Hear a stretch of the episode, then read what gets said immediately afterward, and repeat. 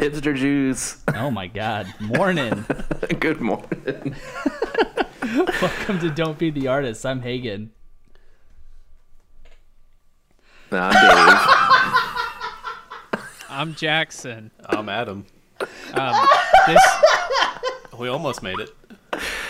you know, since I'm in uh, quarantine, just like everyone else, I think this will. Uh, I, I've ran run out of um, my uh, my, as Dave has been calling it, my hipster juice, my kombucha. Um, so I got a, a, new drink that was sold to me at the farmers market as a vinegar drink. So um, Ew. That sounds Yeah. awful. Let, let's see how it tastes. Um, it is um, peach tea prebiotic soda. Prebiotic? Yeah, Adam. that's uh, it, it's good. It's It's very, good? It tastes like peach tea.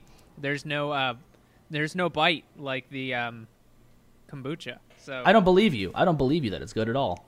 well here try it. Let me hand it to you. Oh, okay, yeah, thank you so much. quick. Oh, yummy. I'm drinking it now. It tastes like beer. Wow, it's crazy. I wonder how that worked.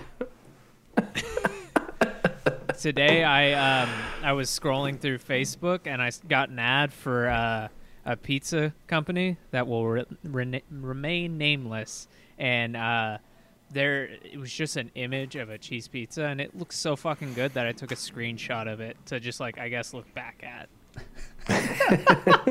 Just so you can feel something. Just sort of, just, Yeah. yeah, it's good. I like that.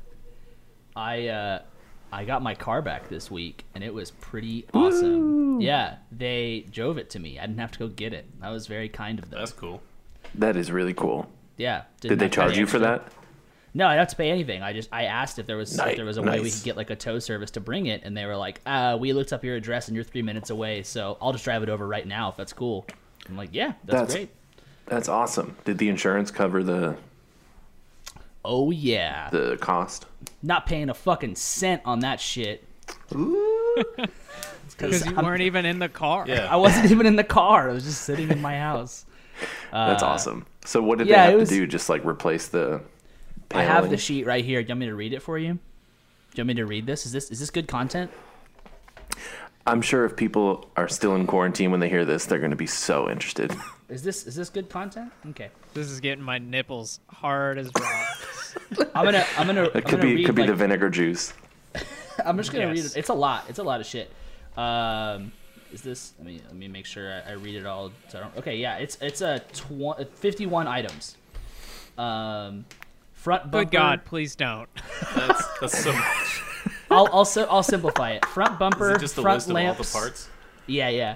Uh, front bumper, front lamps, fender, uh, pillars, rocker, and floor. Front door, which had like a thousand things to fix, and then rear door, which also had a thousand things to fix.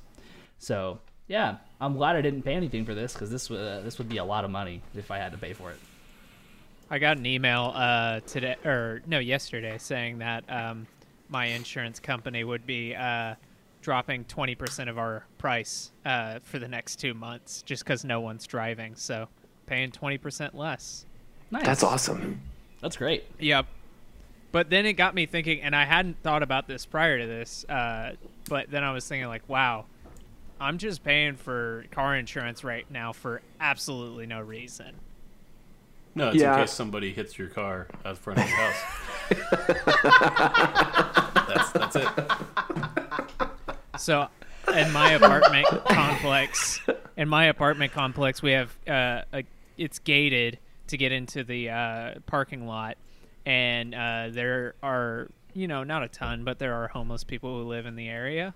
Um, and today, in order to get in the gated area, you have to have a little buzzer to get in and to get out. There's no proximity sensor to let your car out. You have to have the buzzer.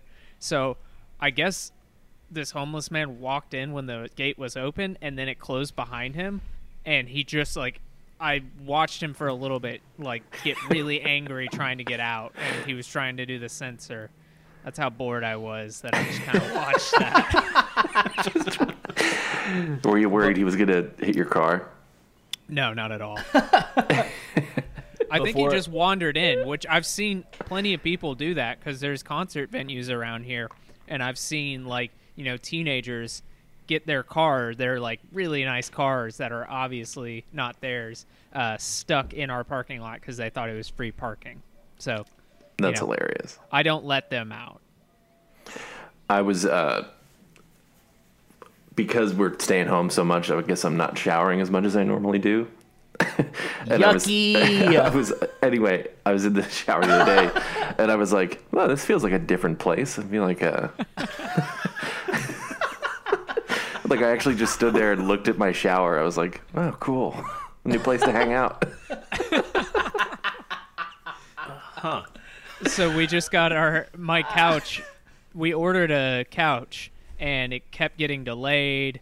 Uh, I mean, like couches don't they take you know weeks to show up, but it kept getting delayed. I've, I've lived here for like three plus months now, and it kept getting pushed back. But it finally showed up yesterday, and literally had what we were calling a couch party, that kind of stuff. Because it was just like, fuck yeah. So today we hung out on the couch, and then like whenever we were eating, we were like, oh, let's go eat on the couch. And I was like, oh no, for sake of variety, let's like eat over at the table because y'all all live in like places where there are different rooms. We live in just a loft, so it's like we're stuck in the same room nonstop. Right. So got to vary it up a little bit. I've I've been I, I've been entertained for most of this week. Uh, uh, one of my roommates started uh, streaming on Twitch, so uh, we've been like just playing a lot of video games and streaming on Twitch, which has been hysterical.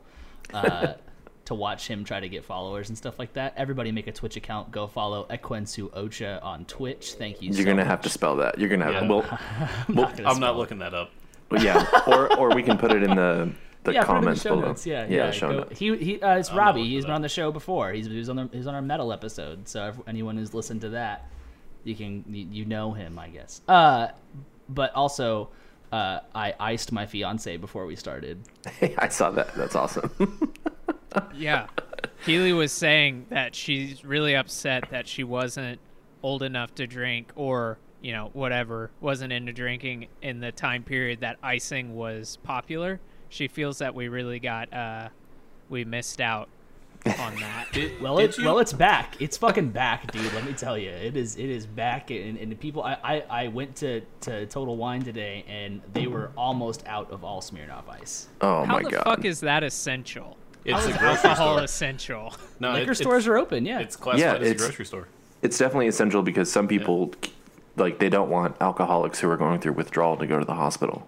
Well, I don't know if we care about that in Texas, but we care about drinking in Texas. Yeah, very much so. Our friend who works at a pawn shop, they're open. They're essential. That's so wild. Yeah, crazy. I can s- I can see that though. People wanting to pay their bills and yeah, and it depends on what they have too. That might be some useful stuff. Yeah. So uh, at the beginning of this week, I I was on a work phone call, like I literally, and it was my meeting that I was hosting. So it wasn't something that I could just like mute and like just check out. Like this was literally my meeting that I was supposed to run. And as I sat down, it was like in the heat of the day. We got our like first 90 degree day. I don't know if that's accurate, but like uh it got we close. got a, yeah. Well, was that, it was fuck, was that fucking Wednesday? Was that Wednesday? yeah. So that like was it, unbelievable. It was like 96 degrees here in Dallas and Dude, my air conditioning just stayed on all day because it was trying to keep up with the temperature. Yeah. So I sat down and like this was in the very heat. Uh, so like like one o'clock maybe. Like I, whatever. But it so it was super hot and I sat down next to my window trying to you know just get some uh, of the sun rays and then uh, there were just I looked in the windowsill and there were like 100 bugs just walking the perimeter and they looked like little fire ants uh, with wings. And so obviously and i'm on the meeting and i go okay i'm really sorry everyone but i explained the situation and then i was like i gotta go. Like i gotta figure this out. I'm not just gonna chill out.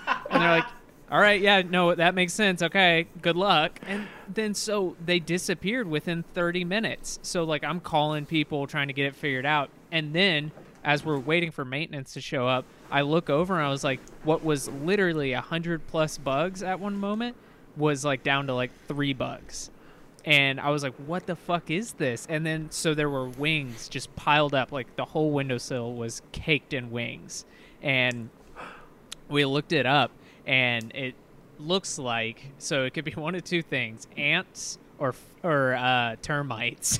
and we looked up that apparently when termites are breeding, they uh, after they mate, they lose their wings. What the fuck? So I was like, okay, that sucks no matter what. But it sucks even harder when you are stuck in your house. And so like I was sitting there. It was really hot that day, so I was just wearing shir- shorts with no shirt, no uh, like no uh, socks or shoes on. But then like I was like, I need to put on like clothes to cover myself because like I feel like there are bugs everywhere now. That's disgusting. That's also, I'm sure, like for other people on your call, were like, yeah, sure, and the dog ate your homework. You're like, guys, I gotta go. There are fire ants. Uh, funny you should mention dog ate your homework though. My cat bit my laptop and broke the display. What? Yeah, Are you kidding? the kitten did, not the cat. Holy shit. Yeah, it's I'll great. leave the person. I'll leave the person's name out of this, but someone at work this week, they were here. Here's a great story, so bear with me. They were talking about. They're like, yeah. So last night, I was. Uh, I went to the ER and I got a complimentary uh, face mask and uh, a complimentary uh, coronavirus. Um, uh, testing or screening, and they're like, "I'm all good." I was like, "Oh, so like you had corona? Like, were you worried that you had it?" And he was like, "No." So I was on the phone with my wife, who's in Lubbock, and our neighbor's dog was barking a lot. And I said, "Hey, honey, do you want to say hi to the neighbor's dogs?" And then I put my phone over the fence. The dog jumped up and bit the phone and bit the phone in half and chopped uh, and cut off the uh, first knuckle of his middle finger. So he just. Oh. and he was like, I was like, well, did you uh, like, did you drive yourself to the hospital? He goes, yeah, I had to drive myself, but uh, I got somebody to pick me up and drive me back because they wouldn't let me drive after IVs. Um, but yeah, and I was like, so like, what are they doing? Did you get it? And he goes, yeah. So my neighbor, after you know, he heard the whole uh, ordeal, uh, walked over and had the the finger in a bag and asked if I wanted it. Oh my god. But yeah, no, they couldn't reattach it apparently. So Damn. That's so fucking That's crazy, dude. insane. Holy shit. I was like, man, what a horrible time to have that happen. Oh Just my like, God. man, I'm ar- like I'm uncomfortable enough being stuck in the house. Like, just imagine like having to like, re- and uh, he was like saying like, yeah, and it's on my left hand, and I'm left-handed, so like, I gotta figure that out. Oh, that sucks. He's like, you should see me that's bad. typing right now. I keep missing keys. just to say, it's like the angle of it, like just getting used to typing and then having a bit of your finger missing. That's a really hilarious image. Yeah, because you just imagine every time you type, you barely miss. Like you're you're like like just that much off of hitting the key. That would be so frustrating. Oh my god. And so he kept uh people apparently he took a picture of it and apparently it was getting sent around our uh, group at work and somebody's like oh yeah i was on the phone later and i made a joke i said well at least you have all your fingers and he Oh, laughed and he goes did he send you the picture and i goes no i don't really want that he goes are you sure it's pretty bad and i was like hell no i don't want that picture don't send that to me Oh my god. Oh my god. So That I was. so I think I told you guys that uh, last week. One of my friends iced me. Uh, Yeah. Matt from the Boombox. He iced me. So today I was sitting on the couch and I get a phone call from uh, Kevin. And I'm just sitting there and I'm like, "Hey, what's up, dude?" And he's like, "Hey, uh, what are you doing?" I'm like, "I'm sitting on the couch." And he goes, "Oh, okay. Uh, open your door." and I went, I went, "You son of a bitch!" And he was like, "What?" And I opened the door, and he's just sitting in his car with his with his girlfriend. He was like, "What are you up to? You want to hang out?" And I was like, "Oh, I thought you were gonna ice me."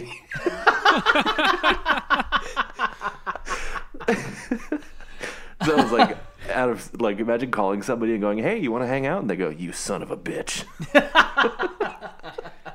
that's great yeah, I was like afraid to leave my afraid to leave my house. Yeah, icing is like it's totally back in Denton right now. It is a huge thing on that on that Facebook group. It's like the way they're doing it is like if you if you donate money to certain businesses, then they'll go deliver Smirnoff Ice to uh, to someone's house It's like it's a whole thing. Super fun. Imagine dying from coronavirus because you got iced. You mean getting iced by the virus? yeah, yeah, exactly. Mm. Um, well, on that note, why are we here today, Hagen? Why are we here today? I I did want to. Did we talk about the Bob Dylan song at all? I can't remember if we did. I don't No. think we did. So you guys know about it, right? Though, though right? I haven't heard it I yet, but I, I know about it. about it. Something Okay, I about know so nothing it's a about long, it. Like, Bob- It's a 17 minute minute. about Bob Uh, Dylan released. Yeah, nope. or not 9/11. He released he released his first song in over a decade. It's 17 minutes long. It's about the JFK murder. It is awful. It is so bad. Uh, Did anybody expect it to not be bad? I don't know what people expected, but uh, let me. He let me got just- shot in the head. Seriously, I'm going to read the first four lines. Uh, Twas a dark day in Dallas, November 63, a day that will live on in infamy. President Kennedy was a riding high, good day to be living and a good day to die. Oh my god. Wow. That slaps. That honestly, it sounds like if someone tried to make a parody like Bob Dylan song, That, yeah, it sounds like an SNL like parody of Bob Dylan. or like when they're on uh like Jimmy Fallon and stuff, and they they do the karaoke where it's you have to do an impersonation of someone singing a random song. It's like Bob Dylan sings a song about JFK. It is it is a trip. It's it's not a good song. I don't suggest anybody listen to it. I suggest you go on Google and read the lyrics. It still is rough, but it is it is definitely an interesting read. Uh, and and then you might get intrigued to want to hear about it um, in context. But yeah, it's it's very not good. It's called Murder Most Foul. Why? I saw um so to today uh Phoebe Bridgers released a new song and I was listening to it and I follow her on Instagram and she uh, posted this uh, somebody took a picture in Times Square uh they had one of the big uh LED marquees and it had her on it and it said like oh new music Fridays or whatever like that and her comment on it like she titled it if a tree falls in the forest and no one's around to hear it because it's just like right now no one's in New York City, so it's, it's Yeah. like yeah, I bet that ad space was like super cheap because no one's gonna see it. Right. That's insane. Have you guys seen that that picture going around of um, hotels lighting up vacant rooms in the shape of a heart? And then it says it says uh, I wonder if the homeless people below can see it. Yeah, it's that's kind of fucked up. Think about it like that. Dave, did I send you that video of that dude skating uh, through L.A.? uh, yeah, That shit was crazy. It was like post-apocalyptic type shit. yeah. Uh, d- I oh, will say let's that let's pause. Let's pause for a second before you talk to keep talking about it because I want to make sure that we all know that you posted on your Instagram story, Dave, of you skating in your heyday, and I want to get a link for that in the show notes. so Everyone can watch you skating I'm on because that was awesome. That was fucking cool. I'm on it. Oh, actually, that video, a friend of mine who uh, he, the guy who filmed it, he, he can't figure out how to make it public on his YouTube. He has like a Oh. YouTube channel from like a long time ago, and so I actually signed into his YouTube so I could watch that video. But I will, I'll send um, Adam a a link for an older video of me skateboarding. Yeah, dude. I had people- Everybody's I- got I had watch you people skating. message me- It's awesome. I- it was insane. I had people, I had people message me going, "Were you filming?" and I'm like, I'm like, I'm like, no, that's me. And they're like, no fucking way, that's you, dude. I'm like, uh, thanks. Yeah, don't even ask what they mean by that. Yeah, no, I, I don't have to. Hagen, why are we here? Holy shit. Uh, I, I guess I guess we're here to talk about Music Feud some more. Yeah. Yeah, music feuds part two. Music Back Feud's in the habit. Back in the habit. back in the habit of feuding. Well, last last we left off, Jackson was feuding with me and Dave. Am I correct? Is that is that is that when we last left off? Yeah. Well, I cut out Dave and I's feud in the uh, edit because I felt like an asshole. well, fuck you, man. Funny, funny how that worked. Well, uh, I mean, My palms just got sweaty. I don't know why. so who's gonna feud today, though? Can we or, or can we place bets on who's gonna feud? This is Music Feuds Part Two, Electric Boogaloo, Back to the Hood, Passion of the Crust, uh, The Squeakquel, Chipwrecked, Cruise Control, uh, The Revenge of Kitty Galore. Stop! Stop it! Stop it! I looked up the top 10 dumbest sequel names. Yeah, you got them all. I didn't get all 10. Oh, here's The Last Exorcism Part 2. Oh my god. This is great. That's your research time. You guys Uh, hear that? Did you guys Yep. hear that? Is that Yeah. Pepper? No, Kara suck. seems mad. She's very mad. She said, "I want to hang out with you. It's the weekend." And I said, Stop "No, facing me. it's boys' night." No, you, you're, you're busy working. Yeah, Don't y'all know the country is going to open up on Sunday? Oh my god. Music feuds, music feuds. Have y'all ever heard of Van Halen? Yes. So they, uh, uh, no. Yeah, it, So- in my childhood. yeah, we all grew up. Uh, whenever, so whenever I sent this to you guys, the list that I was like, oh, I know about these. Uh, I sent you guys David Lee Roth versus Eddie Van Halen, but I've come to find out that it was it's actually Eddie Van Halen versus everyone in the band except for his brother Alex. Oh really? Yeah, it's it's yeah. So basically, it's just David Lee Roth. Basically, the singers are the biggest ones that he feuds with, and David Lee Roth and Sammy Hagar are like the biggest ones. Uh, apparently, so much so. So he has. Uh, I think he's in remission now, but uh, he definitely had cancer and may still have it. Eddie Van Halen does. And uh, whenever people were asking, I was like, "Oh, you know, is this a good time for you to, you know, kind of put those things behind you with other people?" And he said he basically he stated immediately that he would not accept any apologies from former bandmates. Damn, he's taking that shit to the grave. Yeah, he basically seems to hate everyone in the band except for his brother, which is like his ride or die. Which in the next uh, one we'll talk about is not the case with siblings. Um, which I almost like felt like we should just make this a whole episode about sibling rivalries in uh, music. But It's either, it's either that or lead singers versus like guitar players. But can you imagine being in Van Halen as a lead singer? Like their band is named after the guitar player. Yeah, and so apparently, uh, according to David Lee Roth, uh, the two of them have always hated each other. That it's always been a big fight, which is weird because I think they started the band when they were like 15, and it's just like, okay, so like, there's no way when you're 15 you understand that a band is good enough that you need to be business partners, even though you don't like each other. So that's crazy to me because now when they talk about it, it's like they're like in their 60s and they talk about it. They're like, yeah, I mean, like we can put that aside. It's fine. We're you know we're there to you know it, work together and that's it. Like we don't have to love each other. I mean, that's the case with all of our examples today. All of the people that we're talking about today started super young and Yeah. ended up having a falling out. So I did. So the biggest thing that I saw from this is I cataloged a little bit like what led to. I don't. I guess David Lee Roth left the band or he was kicked out. It, it's weird. I'm not quite sure I fully understand it. And also, uh, if you didn't listen to the last episode, we're gonna go ahead and state it now. We're not uh, completely factual on everything. You know, this is just gossip, I guess, because you know I just worry I'm gonna say something and somebody's gonna scream at me through the podcast. So Well, let us know if we if we make mistakes. yeah, will you please let Dave know if I make mistakes? Yeah. Especially yeah, let me know so I can tell Jax that he's wrong. Yeah, you can, it'll fuel your feud.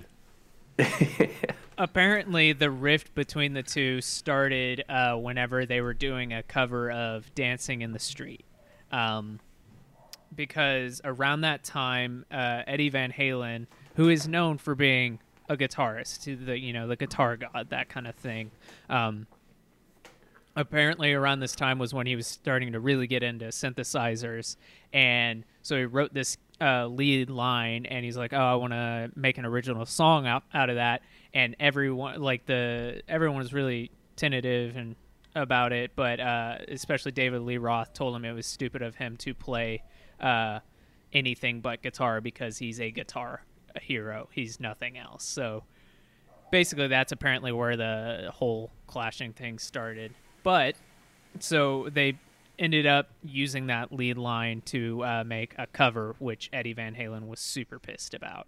And then, uh, then on the next album they released, they uh, he finally convinced the band, even though they were all still uh, against it, that uh, to let him write a song with synthesizers, and he wrote "Jump," which was their only number one single.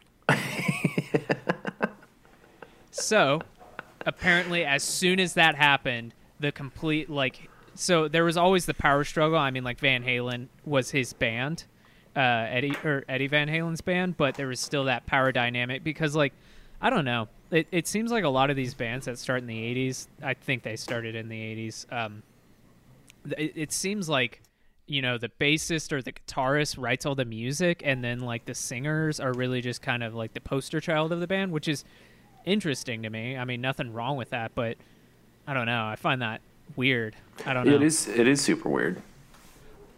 I think it's. Uh, I mean, it, it's hard to say about uh, other examples, but I think this example it reminds me a lot of um, System of a Down in a way, where like you have uh, these people who like you have a singer versus a guitar player kind of feuding, um, and I mean like I, I I love Serj more than I love Daron, but like mo- a lot of people who know System of a Down think of Lonely Day first Right. that that is like a lot of people's go. It's it's it's a fucking pop. It's a, it's a poppier song for them. Like people love that song. I think of the music video.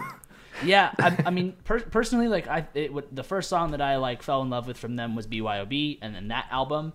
But like Lonely Day, I like I- you mentioned System of a Down to some people, and they immediately just start singing that, and that would be Daron's song. Even though I would say Serj is like the the mind for so much of what happens there. Yeah. So I don't know. It's it's it's definitely a weird thing where you have these people who fight about who has control, and then like the person that you wouldn't expect, I guess, has the big hit. I mean, I, I, it's it's very odd. I mean, it, it is all egos just fighting each other. yeah I, I think that's the case for all of this stuff You, I mean, it's imagine being someone like in in the at the front of the stage night after night. Because another thing we don't take into consideration sometimes when talking about these things is how long and how many shows these bands have played. So they're up on the stage, and the singer gets the most notoriety because they're at the typically at the front of the stage, unless you're in Tool, unless you're a Tool. Uh, but it's the same at the, thing There it's you the go. same thing Nailed it. Nailed it. Um, but they're at the front of the stage. So for thousands of shows over the course of 20 or 30 years, they start to get a sense that they're the reason everyone's there. Yeah, that's fair. Yeah, so apparently, and what's interesting about that is the band was super big whenever they released that cover, and the plan was is they were they had just like finished an album cycle and like a huge tour. I think like hundreds of dates, and they just thought like, hey, we're big enough that we could just take a year off and not release a song or not release an album. They're like, we just want to take a break. So they were thinking, okay, we're gonna release one song and that'll bide us some time to just kind of relax recharge our batteries and then we'll do a proper album and tour it uh, but apparently whenever they released that song uh, it was so big that the um, uh, the dancing in the street uh, cover uh, it was so big that the uh, record company was like nope you got to do a whole album right now so it was half covers half original music and uh, i think any tensions that could have simmered off in that year off or however long they took off were just like bound to like just completely boil over. So how long were they? How long were they like continuing on after like they started feuding? How long were they together, like So consistently? he's been out of the band, and then Sammy Hagar uh, replaced him, and he's. I so Van Halen apparently I don't think they're doing anything anymore. I think they're pretty much done, but they did like a like a reunion tour uh, with uh, David Lee Roth. Their most recent tour was with him, and that is where you can get a lot of this information is from those uh, like they've been all of them been on Howard Stern and stuff like that, and it's basically them just talking about like, yeah, I mean it's strictly business. Like we go up there and after the second song we hug. That way the audience doesn't have this whole like oh trying to watch like the NASCAR crash. Like we try to make them feel like hey nothing's wrong, but we're not gonna hang out.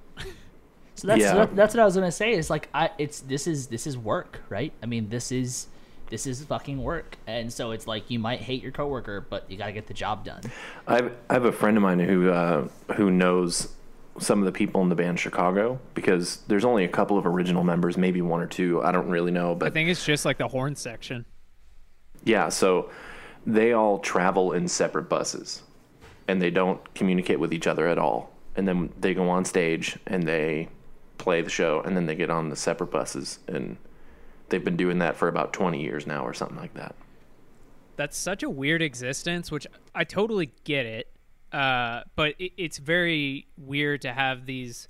I, in my personal life, I always feel uh, like I mean, there are situations like I don't want to live with my coworkers, duh, and those are basically your living conditions. But there is that kind of idea of like, I don't know, I don't want to do something so much that it's like completely like, oh, why would you do that? That's completely asinine, or like there are plenty of bunks, that kind of thing. It's it's just crazy to me. It, it's a really uncomfortable existence. I would feel. Yeah, I find anytime if I'm in a band with someone and like there's a weird tension between, I have a hard time performing the way I should. Right. Yeah. Yeah, I mean, there's there's there's a lot of bands I think that do that sort of spacing thing, and I also think it's a I, again it's an ego thing and it's a frontman thing. And I was just talking to my fiance to Kara about this about how like singers just are inherently just more egotistical, and it could be again the whole thing of like at the end of the night they're the ones at the center at the center stage the whole time, and everyone's cheering for them mostly. It also could just be a way that singers are raised where they like uh, every single opportunity they have is them in front of everybody. There's there's it, it doesn't matter if there's a crowd or not. It doesn't matter if it's a rehearsal. It doesn't matter what it is. They're the ones at the very very front of the whole thing. But like uh uh the podcast your favorite band sucks is, has uh, Tyler Mahan Coe on it and his dad David Allan Coe. David Allan Coe is a really famous country singer and he would have his own bus and then his band who he didn't he didn't like he did band lead, which a lot of them like don't, but his son actually was the band leader. Uh, they had their own bus, and so it was just it was it's a very separate thing where these front men, these lead singers, they're like, I'm gonna go do my thing, and then you're gonna do your thing, and so And I can kind of see that, especially Jackson, you were saying before, where like other members of the band aside from the front man are writing the songs. But then you get typically the front person of the band is the person doing all the interviews and press. So then you can see where inherently that rub starts to grow as the band goes forward. Yeah, Yeah. they're not even necessarily the front man, but they're the de facto front man usually. Yeah, Adam, I don't want this to come off egotistical, but do you think Hagen was talking shit about me when he was talking about singers? Yes. I went to school for that though. I know, I was that. There's oh, he just put that feud out. I, I Beautiful. it's it's funny Soft because like nipples.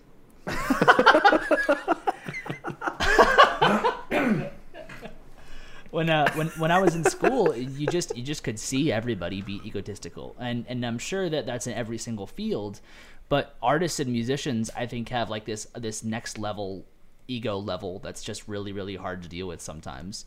And I used to play a game when I was in the music building trying to guess like who played what instrument based on like the way they held themselves up and their their just demeanor in general. Um, and it was always like it was it was in general, vocal people were always the ones that were the loudest. Uh, they might not have held themselves as high, like in with their body language, but they always wanted everyone to know they were in the fucking room. There Yeah. was no way that they were like they. Everyone had to know that, that you were a singer because you spoke so loudly. Um, and so it's just, I, it, I think it's it comes with the territory of aging up into it, and I think you also have to have a mindset to have to play certain instruments and to be in certain fields. So I think that more egotistical people lean towards singing because they like being center stage. For sure. Uh, I have a lot of friends who are great singers who don't want to sing because they don't want to be in front of people. They don't want to be the focal point of attention. Um, and so it, it's and that's why like some bands are really cool where they can like actually share everything even if the singer is center stage there's just so much other stuff going on or like Uh, maybe the singer is just a little bit off to the right or something like that. But I think that most of these feuds, I mean, like you guys said earlier, the way at the very beginning was like all singers against guitar players or against songwriters or something like that, and it's an ego thing. Yeah, Yeah. you don't hear many instances of the singer and the bass player having a feud. Yeah, you might encounter a guitar player versus a guitar player. Yeah. Like this next example, the Kinks.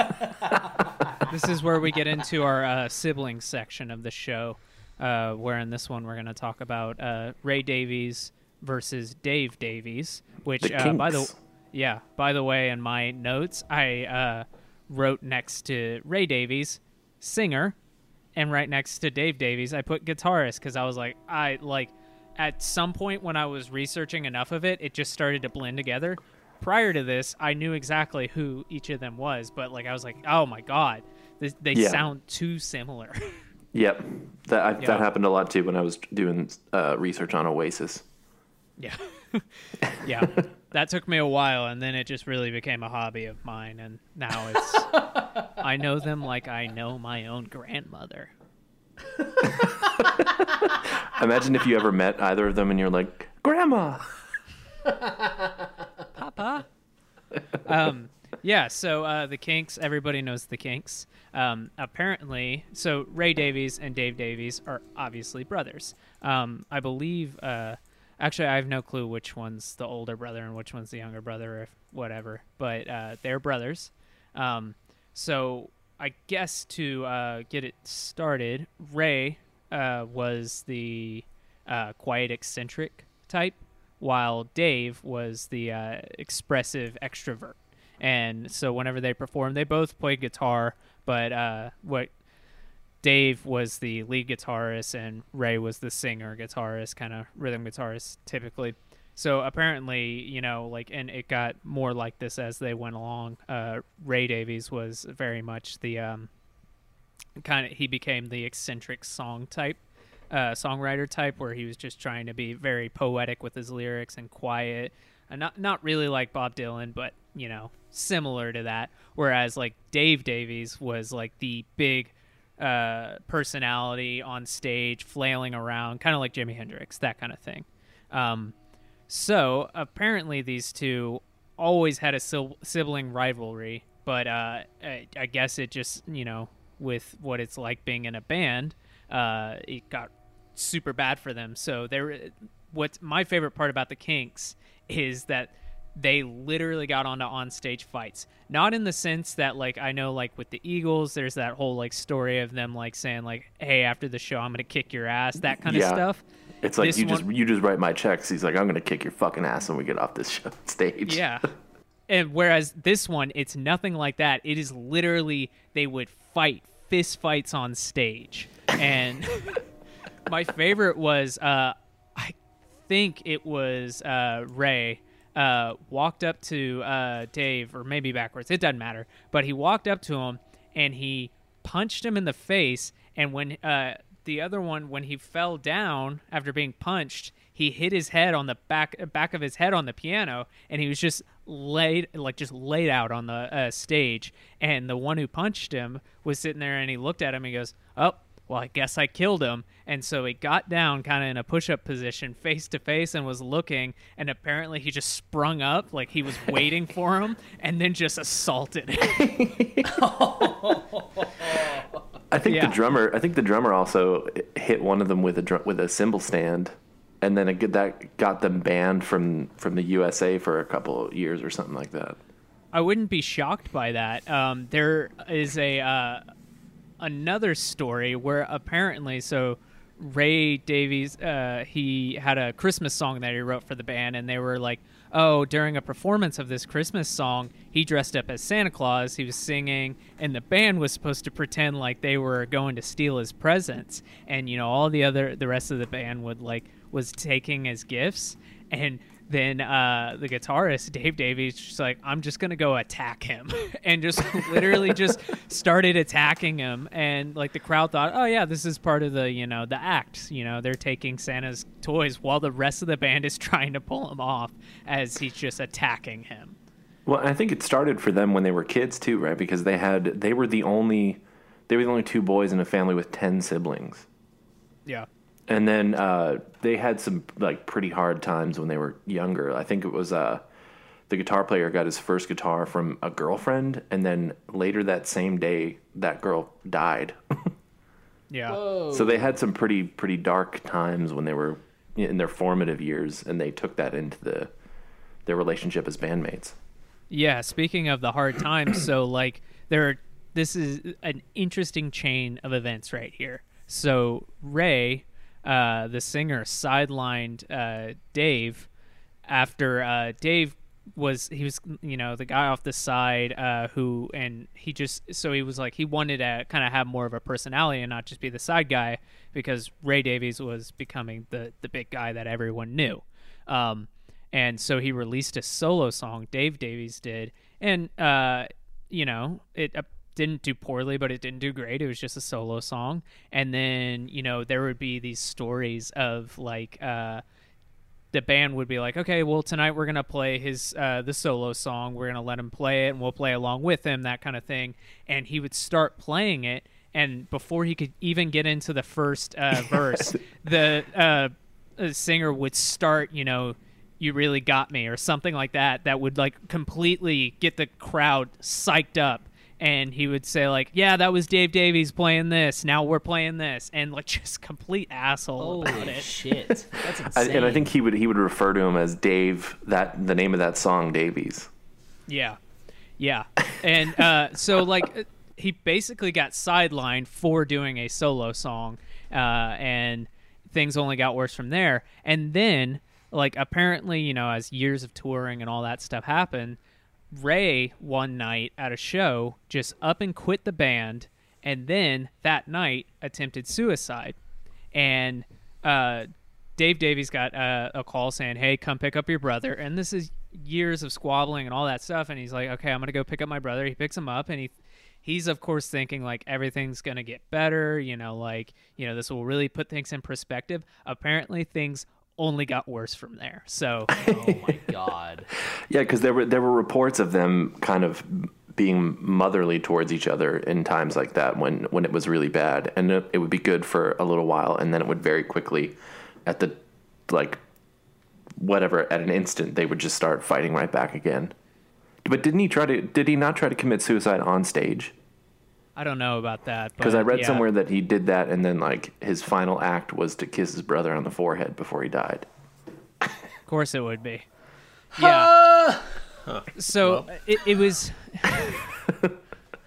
they like so, and it, it's really weird. So like the bassist, uh, the way they they had like specific spots on stage that they like to stand, and they had their bassist between the two of them, and like the both of them in interviews have said, yeah, we kind of feel bad about that because like we can only imagine what it must have been like to be between the two of us uh, at times.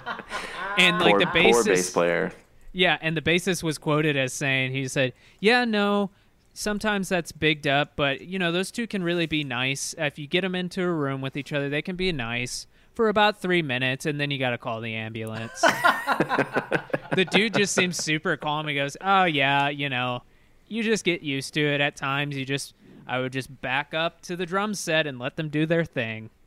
Oh, Jesus. Yeah, but and so the last thing I'll say about it is it's super weird the way the brothers talk about it because they did break up for a while and like they were like they hated each other and they're like, nah, fuck them, I'll never work with them again. But they're back together now and they play music again uh, together. So it's weird how that worked, but um, apparently they have released a song. The Kinks have released a song poking fun at the rivalry, and when you talk to the brothers actually about it, uh, they claim that it's just bigged up in the media uh, and that it's really not that bad of a thing. But then everyone else uh, says, "Oh no, it's as bad as they say, maybe even worse." So Yeah, I'm, Yeah, I'm sure it was worse. I was gonna say it. It doesn't seem like it was hyped up because there was some interview where Ray was talking about it. Dave's birthday party. Ray threw the cake on the ground and then stomped on it. And that's not a thing you do Oh if this is not a real thing. So Yeah. okay, so let me let me ask you guys a question uh, because I only kind of have siblings. Um, could you guys imagine being in a band with your sibling uh, you don't have to go into detail of your relationship uh, with your sibling, but just could you imagine being in a band with your sibling? No, No, it sounds. Uh, I I have I have two older brothers, and one of them was briefly played drums, and the other one still uh, plays guitar as a hobby, and I just couldn't imagine it. We I, I mean, if we did somehow join a band together and then get famous, we would be talking. Other podcasts would be talking about us. I'm sure. it just wouldn't even come close. I'm gonna say no comment. Just kidding. I, I I think I see it both ways. Like I, I bet if my brother and I were in a band, like you know, it would be the similar thing. I mean, like just like with anyone, but like even more with someone you've literally known your whole life. Like I could see that being like just an issue. Um, but I have jokingly before to my brother, there have been times where like I've had a segment of my life where I was into the Avett brothers, and like I texted him like, "Hey, how come you're not good at music?" And we could do something like this because he doesn't play music or anything. So I poked fun at that, saying like, "Hey, man, dude, like we could have done something like the Kings of Leon. What the fuck?" Yeah, I mean, I had I had one of my brothers join uh, join a band I was playing with on stage for one song, and that was actually super fun. But beyond that, it would be like torture. I think, especially because like I I went to music school, and even just like uh, on holidays, whenever we would talk about like, hey, let's play some songs, you know, we would get in arguments about me wanting to use a tuner so that we could both be in standard uh, tuning Jesus. and he would be like yeah he, he would be he would be like man you went to music school and you don't know how to tune a guitar without a tuner oh What the fuck? God. What the fuck? Oh yeah, you're studying singing. How about you sing me a song right now, huh? yeah exactly If you're such a big songer, sing me. and, and then like you know at family parties he could play uh, like some ccr songs and then they'd be like okay yeah dave why don't you play us something and then i'm like cool here's a couple of choruses over this jazz standard of me improvising I, it's such a weird thing. I mean, like, I fucking hate it when people are like, "Oh yeah, so you, you're a musician. Uh, why don't you play a song for me?" And I was like, uh, "Yeah, no, I'm not going to do that." Like, no. I mean, Yeah, that's, oh you're a that's not surgeon works. you're a surgeon why don't you cut me open That's de- that's definitely one of the worst parts about it. But I think like uh, being uh, being in the band with a sibling, it sounds like. I mean, it's like you said. It sounds like it could be either way. It could be a thing where it could it could just be like being in a band with anybody else. You have to deal with a lot of the same struggles. Who knows? But it also seems like it could easily because it is someone you have known your whole life, like you said, and it, it it really does seem like it could easily explode. I mean, it really depends on the relationship at the end of the day. But I do think that there there when you know someone so well, it's so hard to find that balance. And and it's something that's like that I think everyone who's been in a band has struggled with where you get to know someone so well and 9 times out of 10 or you know somewhere close to that it's it's going to be hard to be in a band with that person at a certain point. Uh, and then you'll find the occasional where it's like I could be in a band with this person forever, and that's awesome, and that's super, that's super rare and amazing. Uh, but I mean, it's it's it's just especially with someone you know so well. I it makes sense why brothers, why siblings feud when they're in a band. It makes Yeah. perfect sense. I, I don't know if this has anything to do with it, but I wonder if part of it is like there is this idea with family that you're not allowed to dislike your family. So I'm wondering, Right. like, if I get in a fight with someone who's my friend, I am allowed to. It's societally acceptable for me to say "fuck that guy," whereas like there is that kind of social guilt of like, oh well, you you don't like your family. What's up with that? so Right. there Wrong with there you. is that pressure maybe. That definitely makes a lot of sense. Yeah, which that could swing both ways. It could be good or it could be bad. Can you can you guys think of many examples of siblings in bands who get along? I know Jackson, you mentioned the Avett brothers before. Jonas Brothers, maybe The, the Jonas Brothers, yeah, maybe. Ed, Eddie Van Halen and Alex Van Halen. Yeah, I mean that's that's flip side to, to, to what we were talking about. I mean, going back to them, I mean, yeah, they get along, and that's I think I think those examples definitely exist. Uh, but I mean, it uh, it probably came with some level of struggle between them. Um, but maybe they got along as kids, or maybe they figured out how to work together. Maybe they kind of like when they were doing music decided, hey, we're not going to be like brothers. We're just going to be working. Like I, I mean, like I said earlier, it's a job. It's not Right. relationships. It is, but it's also we got to get at a certain point when you're as big as those bands. It's work. It's the bills. It's everything. So Yeah, I think the Everly brothers hate each other, and I think so. The National, uh, they are two sets of brothers, and then the singer is not related to anyone. I think those two sets of brothers are good friends. So I and think the there are examples. the Greenwood brothers from from Radiohead. Yeah, that's true. Apparently, those two are like ride or die. They like apparently are best friends. that's awesome. Apparently, that whole band, they're all like best friends. But apparently, the two uh, Greenwoods, yeah, exceptionally. That's really cool. you know, and sometimes the examples end up happening where they might have had a good relationship otherwise, but then one of the people, not necessarily brothers, but collaborators, they end up going to do something solo. So, uh, Simon and Garfunkel, that's who I'm thinking about. They um, they were when they were 15 is when they started their band. Like they started playing as a duo, and they were originally called Tom and Jerry. That's great. yeah, they went as Tom and Jerry. That's So they uh, they were still in high school when they got signed. They recorded their first single, but then as they kept like their feuds started when uh, one or both of them would move away for a little while or focus on something else, and then I think it was Simon, uh, Paul Simon would record a solo song without Art Garfunkel. So then they started feuding then because Art Garfunkel got jealous. And that Yeah. kept going throughout their entire career. The other part of it too is that Simon, Paul Simon, I keep calling him Simon. Paul Simon was like very prolific and wanted to continue writing songs. And Art Garfunkel went to grad school and did all these things while Paul Simon was in England. And then around them, they got famous without their relationship being totally intact. So they had to go and do these tours and perform, even though there was already tension from a very young age. Yeah, they didn't they go on a couple tours while they weren't even talking to each other. Yep. Like they would just go perform and then leave, and that's it.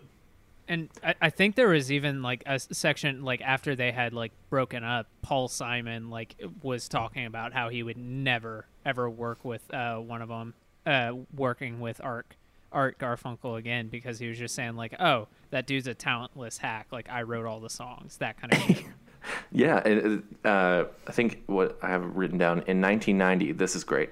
Simon Garfunkel were inducted. Simon and Garfunkel were inducted into the Rock and Roll Hall of Fame. So Garfunkel thanked his partner, uh, saying, you know, he thanked Paul Simon, saying, the, "This is the person who most enriched my life by putting those songs through me." To which Simon responded, "Arthur and I agree about almost nothing, but it's true. I have enriched his life quite a bit." This is at the Rock and Roll Hall of Fame. And then after performing three songs together, they left without speaking. Holy shit. That's it- crazy. And like you know basically they are now seem to be on good terms. I mean they're older. I mean they're in their later years. So i think that might have something to do with it is that you know there's just been enough time for them to put the things beside them. And like in relative terms this is a pretty tame one. I mean it's just like it just seems like they didn't like each other. Uh, but like even now i think art garfunkel got sick. He got some type of like throat thing and you know like we get a sore throat and we recover apparently he just never fully recovered from it. And so uh, it's like his left vocal cord doesn't work anymore so he can't sing. He can talk. He can talk and do all that stuff but he can't sing. And uh, basically paul simon says yeah we still talk and i'd like to like if that i pray for him every day that like one day that'll like resolve itself and they can't really fix it. They're just hoping one day it'll get better and like if that ever happens i'd like to do like a 15 date tour as like a you know like a you know closing that chapter in our lives and do a proper goodbye so i, I think that they're on good terms i doubt they actually talk every day but And Yeah. then and then Paul Simon retired. it's like, yeah, I think that'd be good. Uh, I'm retired now. But there there were moments early on before they got super big where Paul Simon was telling was trying to convince Art Garfunkel to um, stop smoking cigarettes and marijuana so much because it was affecting his voice. And Yeah. Art Garfunkel was like, "No, I'm not going to do that." So they ended up having problems through that as well. Yeah, I think this, uh, you know, gets back to that kind of idea of. Uh, I think a lot of the animosity stems from Paul Simon having that frustration of like, oh, I write this stuff. Why are we? Why am I uh, towing along this person? Like feeling like that Art Garfunkel, whether or not it's true, was on his coattails, writing his coattail. Well, yeah, there was uh, Paul Simon's album. I think it's uh, Hearts and Bones. That that was originally supposed to be a Simon and Garfunkel record, but Paul Simon felt that the songs were were m- more closely related to his own specific personal life, so he wanted to put it out as his own solo thing. Yeah. Well, so you said you said jealousy earlier, and I I I want to I want to see the idea of jealousy versus ego. I think they are closely related, but I, I I do think it's an interesting thing of like you can be jealous without being egotistical. So do you think that they were both egotistical and then one of them was jealous, or do you think that just one of them was jealous just on his own? I think Art Garfunkel was just jealous. Interesting. And I, th- I think Paul Simon. I don't know. I don't know any stories about him being egotistical, but I do know that he was very driven. okay, yeah, that's a good word. I like that. Yeah, I mean, there's people like obviously uh, Billy Corgan. We we could do a whole episode on the Smashing Pumpkins, but like, Yeah. I mean, that guy is completely egotistical, and I don't think he could. He's very much, and this pains me to say this, uh, but he's very much like a Donald Trump type, where he's so egotistical that he can't possibly, you know, think of how what he's doing affects another person. Yeah, And I say that from a very pained place because I love Billy Corgan's music, but I imagine he must be a very difficult person to work with. But then, Yeah. but then, but then, especially in a duo setting, it makes sense for jealousy to come up when you think you're doing something and it's actually someone else or whatever. And so, I mean, it, it's it, it's weird where that comes from. To me, at least, I mean, it it makes sense where it comes from because I think we all have jealous tendencies at, at certain points. Uh, but it's just a different place where feuds and and just not healthy relationships can come from is just being not open and being just a quiet jealous person until it explodes and you have a giant feud in your face except theirs wasn't giant i guess Yeah. And even if it was like uh Dave had a good point when we were talking before this podcast uh that like this was an era where like yeah, there was a feud happening, but like it, it just wasn't really talked about cuz there weren't as many interviews happening. There weren't there was as- no there was no TMZ or paparazzi or anything like that. Yeah, Yeah. it could stay quiet. So unless it was them. this big atomic thing like the Kinks was, I I mean, you just weren't going to see it. I mean, the Kinks were literally getting on stage and fighting. Well, not all of them, but you know what I mean. But uh, yeah, so you know, unless they were doing something really aggressive, like we were just not going to see it. So Like I, I read a I read a Rolling Stone interview that uh, for with Art Garfunkel where the person that was interviewing him was was actively trying to get him to to like talk about the feud with Paul Simon and he was like you're really pushing this aren't you like I really don't want to talk about this please drop it I will not say anything about it that's super uncomfortable, and I guess that yeah, that's crazy.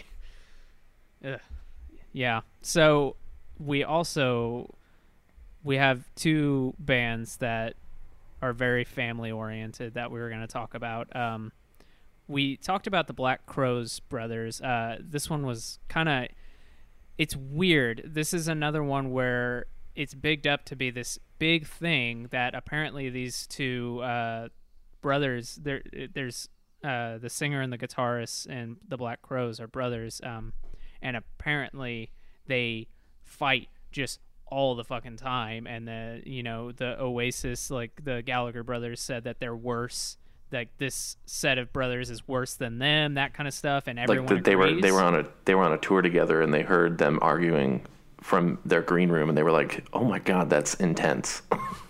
So like it's weird like you there are all these anecdotal things like that but there's no like they're not super open about it. Everything I was seeing is just like the two brothers were saying like you know it just it's unfortunate the two of us have never actually been that close of friends. And then, of course, I'm really happy the Black Crowes got famous, but like we just couldn't work together, that kind of thing, which is just super weird. I couldn't find anything actually talking about it. I, I found an interview with the drummer uh, Steve Gorman, where at, at this point the only, well, at that point rather, I should say, the only original members of the band were the two brothers and the drummer. They had gone through so many different lineup changes, but after uh, they ended up trying to do a reunion tour, but Chris Robinson, the, the lead singer, he said that uh, the drummer said that uh, part of the negotiations for the tour was that Chris Robinson wanted that drummer out of the band. He wanted his 33.3% share of everything that came from the tour, and that he wanted his brother to give up 25%. So he wanted 75% of all revenue generated from the tour. And that's the only way he would do a reunion tour. Holy fuck. Jesus. That's insane. All right, everybody go see Black Crowes whenever they actually do their reunion tour. yeah, I know. But they, uh, so they had rules for the for their fist fights backstage before the show, and it was that they weren't allowed to hit each other in the face. Other That's than fair. that, they the drummer told stories of them walking to the stage and physically punching each other and kicking each other and elbowing each other all the time. That's And- but- fucking nuts. he said you that need, you need that to play. What the Yeah, fuck? The drummer, the drummer was like, he's like, I know it's weird to say, but that's part of what made our show so good was the adrenaline of the violence that happened all the way up to the stage.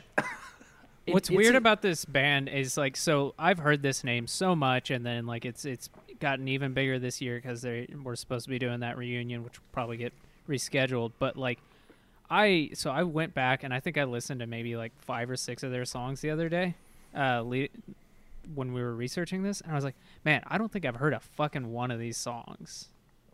Do y'all know them?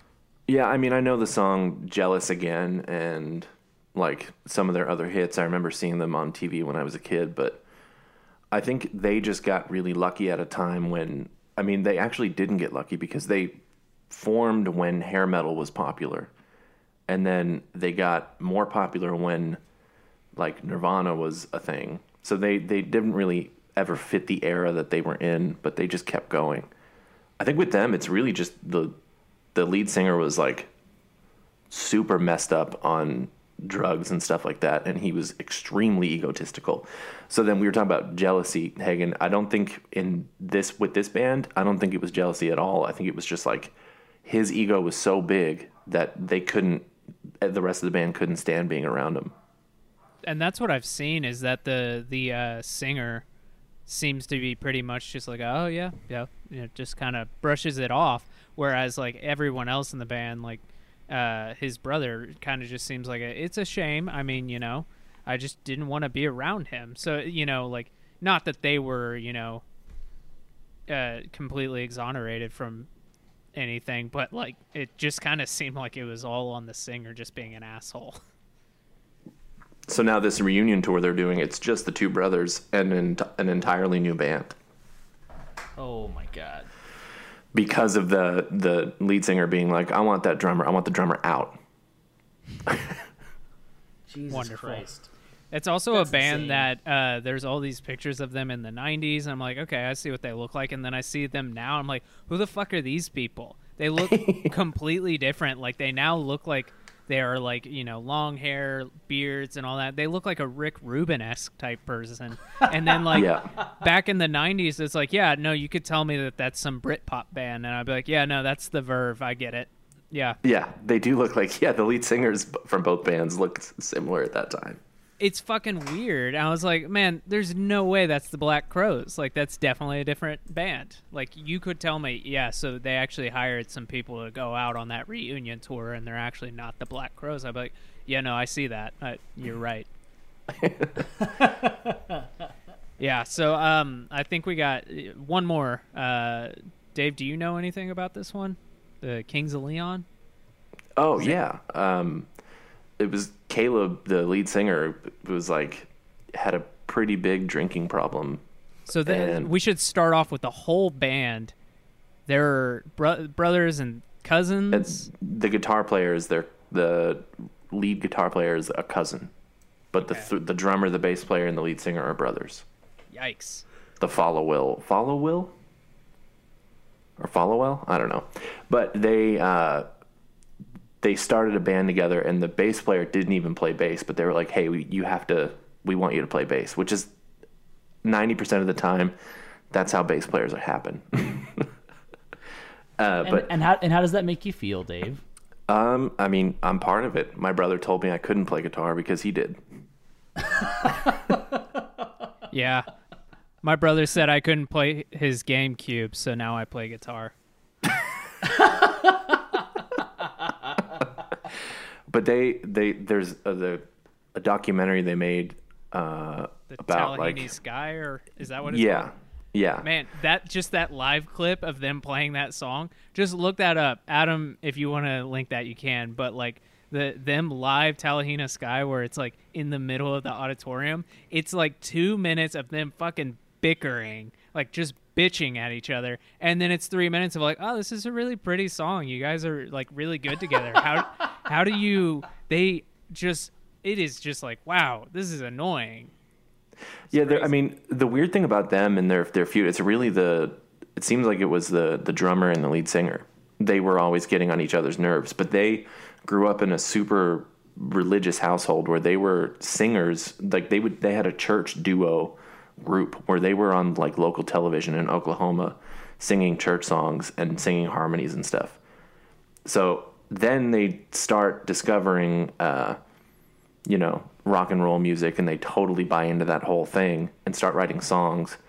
And then they get big really fast. So they started feuding most when they were in the studio trying to record all these albums.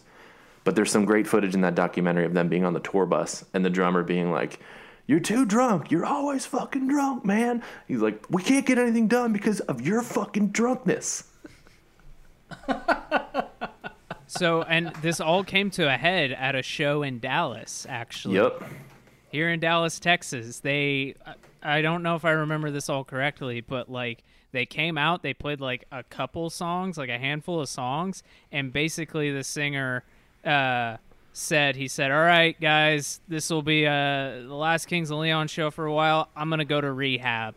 And walked off stage, and literally that's what happened. The band like went on hiatus shit. while he went to rehab. I don't know if he's sober now, but the the band is they're still going strong. They just released a song the other day, uh, and it's pretty good.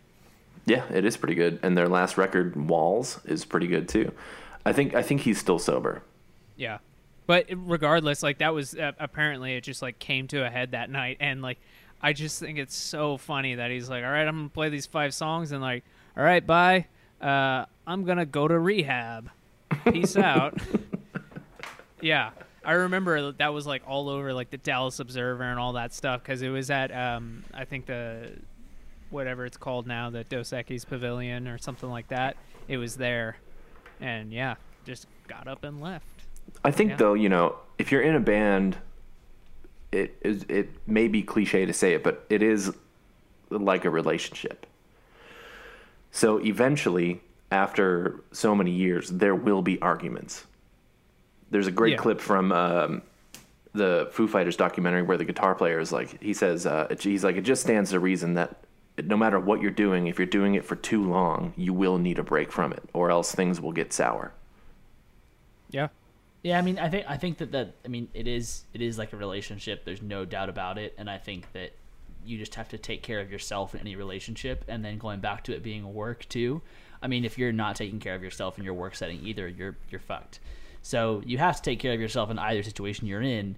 I, a lot of the time, people are just either too egotistical or they just need some kind of help. And there's nothing wrong with needing help. Everyone needs help, but people just don't want to do it sometimes. Yeah, and I, like just even take out the music from the context of like I, I mean like I work with people who have been doing the same thing for 30 plus years and they're like you know not that they're sour or anything but there there's definitely that mindset in their mind that like they are like I have a retirement counter on my phone I'm just waiting for the right time like it'll be in 1 Yeah. year that kind of stuff where it's like there's nothing wrong with that but there is that idea of like yeah you've been doing the same thing forever. You haven't had a chance to get a break. Whereas like let's say you know for your like you change careers every five years or not careers but like change your scope of work like every five to ten years that it's probably a little bit more refreshing.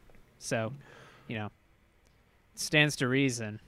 Especially being in a band. I mean, you're you are legitimately with the same three, four people, and that's it.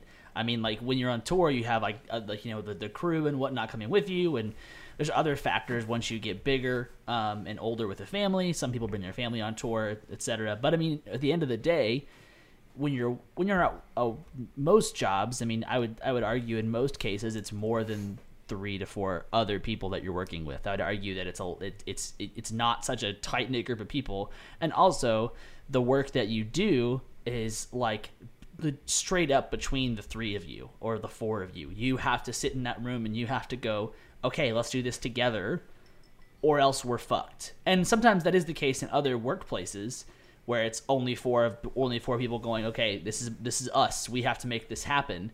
But every single time a band does something, or an artist does something, or a musician does something, excluding a few people, it's like such a small group that has to make it happen.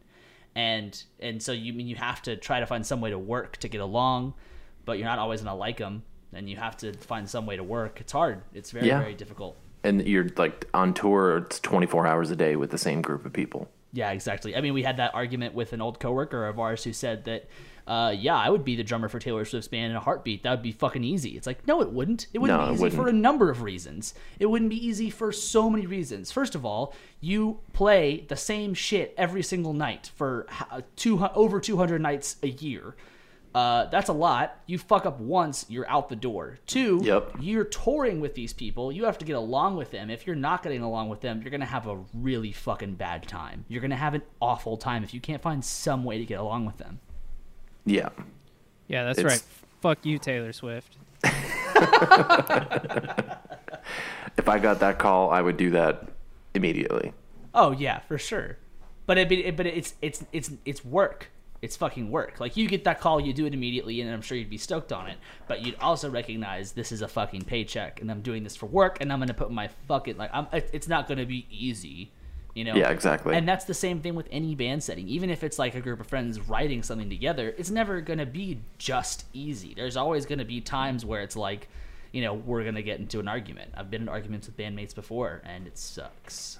Yeah, and you know when, when we think about like most of the examples, aside from some of them, most of the examples we've been talking about with these feuds, these people have changed a lot of things in music. Like there's such Yep. big names in the history of music that it's like sometimes the I don't want to be cliche and talk about like the tortured artist, but like there's a bit of uh, conflict and anger that goes into really making something that will stand the test of time like that. and just the scope of what you're doing on top of that i mean like I, I couldn't imagine having you know that many people listening to what i'm doing and then going like this changed me you know and from any member of a band's perspective that's going to be hard. And especially if there is an egotistical member or multiple egotistical members of a band you have to find some way to reel it in and have a conversation versus just being egotistical and getting angry. Yeah. Man, I think we should, you know, yeah, we're gonna wrap this up for today, but I, I think we should really do uh, a music feud, another one, uh, but local edition, where we can ask all of our friends who have broken up, uh, you know, how much they hate each other. i, I, I could t- I could tell my own personal story Yeah, me too. Perfect. Tune in next time where we air our dirty laundry. And Are we- I do- won't edit out Dave and I bickering over Beyonce. Because that did happen. I did edit it out. We didn't bicker, but I felt uncomfortable because I was like, oh, I'm the asshole here. And I'm editing it, so, So I'm going wait, to if take I, it if out. I was the if I was the asshole, you would have left it in. Yeah, probably. Well, yeah, I mean, I'm okay. With I'm being, being an asshole. honest though. so y'all watch it. Um, uh, y'all want to go into what we're listening to? I think that's that's also that we should record that and have that be part of it now. Yeah, I think that has to be part of it now. Yeah. You gotta, Eventually- you gotta, you gotta come do it. Eventually, she's gonna get tired of doing this. The first the first week I asked her to do it, and then last week and this week I I'm just yelling at her. That's what I figured. I was gonna say maybe you should ask nicely. No. Yes, ma'am. Oh, ma'am. Hi, Kara. Wait, you don't? Are you not looking at yourself? I am. You got to do the thing. Where is it? The mic is right This there. is all staying in. I'm so. Feud. This is a feud. This is a feud right now. hey, listen! Gets better and better. Yay! Ow, she I hit see. me. It's so tiny. The recording? Yeah, it's. yeah. Uh, Oh, Hagen oh, doesn't uh, want yeah. to see himself. Yeah. Kara Ow, said you're what is she- tiny. Kara said you're tiny. Kara always says I'm tiny. Nothing new there. So I've been listening to uh, two new releases this week. Uh, Gerard Way released a EP called the uh, Distraction and Despair EP. If you don't know Gerard Way, he's the singer of My Chemical Romance, and uh, apparently, like since the hiatus of My Chemical Romance, he's been just like releasing solo songs, not for like a full release. Like he just basically will do a song, release it, and that's it. And he just was sitting on some songs that he just wasn't done with and just throw them out. Uh, it's basically two finished songs and then uh, two noise tracks. So it's like That's the, cool. t- the two finished songs are good, but then the like the noise tracks are kind of just like very loud and it's very rough. Like they're not mastered together, so it, it is very much a kind of like he just gave you his hard drive, which is cool. Um, also, the Strokes just came out with a new album, the new Abnormal. Uh, they can be very hit or miss since their past two album or since their first two albums, but uh, I would say that this is along the right course for them to, uh, you know, hit a nice chord of like what people liked about the Strokes and made them huge in the beginning, and then also the new direction that obviously they want to go in, where it's more synthetic or just different. So I think it, it's not quite there yet, but it's like it's nine songs and like overall, like I think it's really good. Um, and then the last thing I have is uh, I watched uh, Labyrinth for the first time this week. I've never seen that movie before. That movie fucking rocks. It is such a weird trip. I mean, like I don't even know if it's a good movie. It was just like, wow, this is fucking nuts. That I Magic seen it. Dance song slaps. Have you? I God, I hate. I fucking hate the whole. I can't wait until people stop saying that slaps. That does not slap. What, Oh, Adam? that's funny. Jackson's not gonna stop. So I've been Especially now that I listening to brought it up. Dawes. Uh, I have been, I have been listening to Dawes. Actually, my fiance the other day was like, "Can we listen to Dawes?" You should marry her. I know, and I was like, "Yes." so uh, aside from that, I've been listening to uh, Andrew Bird, John Prine because he passed away. Rest in peace. Rest in peace, John Prine. Boo I death, also- by the I way. Boo listened death. to, um, God, shut the fuck up. I listened to I listened to NNAMDÏ's I listened to NNAMDÏ's new record. Yeah, okay. Yeah. I, d- I didn't like it. Move on. Someone said that. Move on. I'm trying to move on. I listened to NNAMDÏ's new record, finally, and I didn't like it at all. That's why I said move on. 'cause I Oh, didn't like that yeah. you said that. Well, I'll just say I listened to NNAMDÏ's new record, and I didn't like it at all. And that's that's fine. You're you're allowed to have wrong opinions. Oh, what's Uh, Jackson after doing? you mentioned it last week, I listened to Thundercat's new album. Really great. Uh, I think Dave, you mentioned it last week. yeah, I did. Yeah, it is pretty good. Um, and then uh, this came out a while ago, but Free Nationals put out their own album, the band that works with Anderson .Paak, and it's pretty good. It's hit or miss though. I, Some of I, the songs are not good. I'm not such a big fan of it. Like some, yeah, some of the songs are pretty good. That's the best way to put Yeah. that album. It's like it's it's really fun. I think that that I think it's a really fun album, but it's not something that I'm gonna listen to like um, a lot at all. And and I, I don't remember what songs I liked on it, but it was it, it was just okay. Yeah, there were probably about half the songs where I was like, "Oh, that's a good song," but I'm Yeah. not going to listen to it again. So Uh, I have been listening to uh, there's a band from Austin called the Kraken Quartet. Uh, Jackson is writing on a notepad that says it, uh, it says you suck. I can Except read. it was it was mirrored. um, uh, so there's a band from Austin called Kraken Quartet, and they put out a really cool EP uh, called Backdrop, and it has uh, the lead singer from Hikes playing guitar and singing on it. It is fucking amazing. I mean, Kraken Quartet is like it's it's like kind of math rock, but it's like marimbas and vibes and shit. It's super duper interesting. Oh, that sounds Um, cool. And then uh, Adobo Dave, is the we've played with sing- them. We have, but it was at Killers, so there's no reason for you to have watched it. Yeah, I don't um, remember that.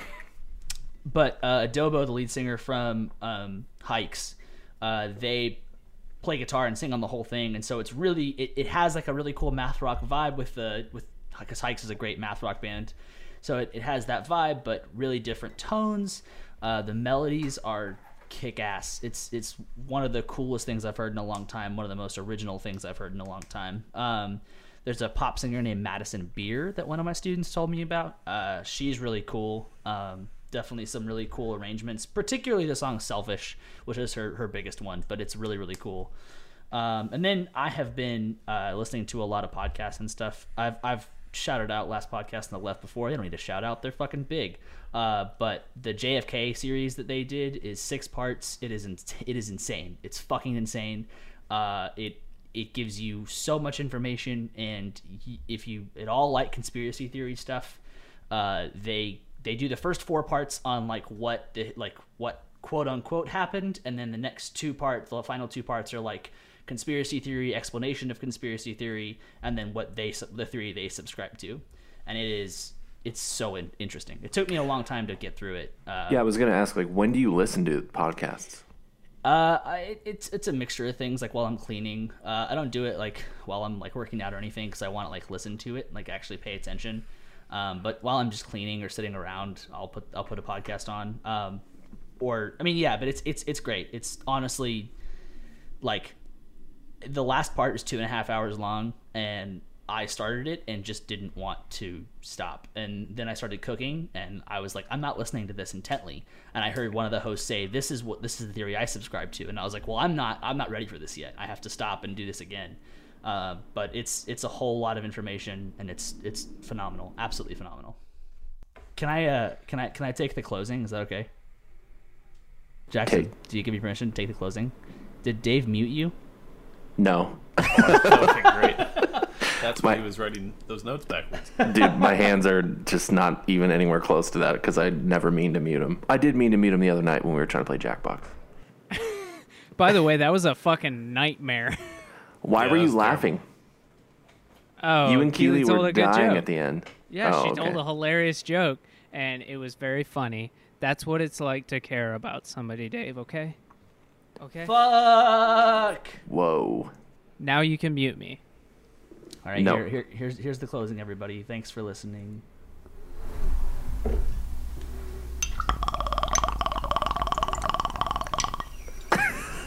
It's pee pee.